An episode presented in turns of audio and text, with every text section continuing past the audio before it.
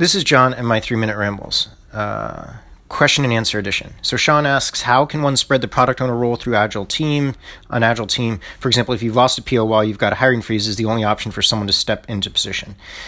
Sean, I guess I'm of the belief that uh, that you can even share a product owner hat on an agile team and i might be in the minority there because people think that they need that single wringable neck they need that person who's going to make all the decisions about the product that's not how i view it exactly and the reason why i say that is that i have seen teams with a skilled ux person a skilled set of developers and the product owner is able to focus more on sort of context building uh, and not sort of cracking the whip uh, or other sort of project management duties. So, not sure if it answers your question directly, but I would say that I sort of think that owning the product is everyone's responsibility on the team. Again, I'm probably in the minority there.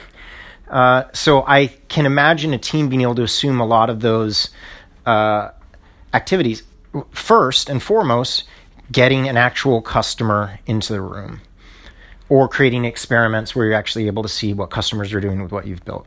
So a team can go a long way towards uh, working around the fact that there's no PO by making sure that a customer can be involved in the day to day work. So that's my thought for now, uh, Sean. Thanks a lot.